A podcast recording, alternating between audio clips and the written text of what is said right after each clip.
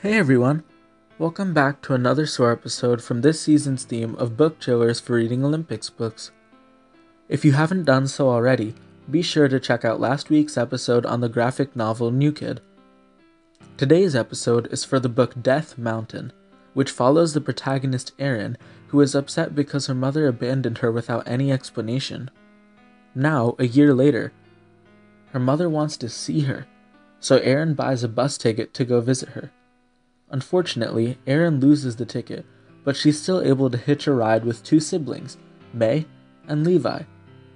Along the way, they must hike up the eastern slope of the Sierra Nevada mountains.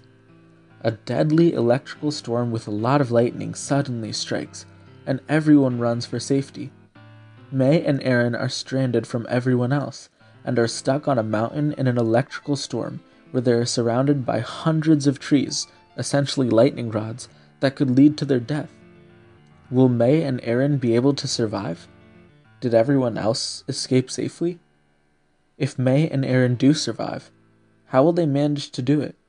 And how long will they be stranded on this mountain? Read to find out and join this crazy story of adventure and survival. For me, I truly enjoyed reading this book, as it was quite thrilling and had me wondering whether Erin and May were going to survive the whole way through.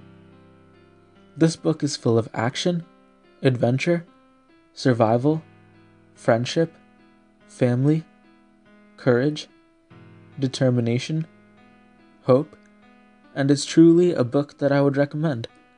Thank you so much for listening. If you enjoyed today's episode, be sure to leave a rating and review, and to share SOAR with others to assist SOAR's goal of increasing global reading rates. I implore you to SOAR.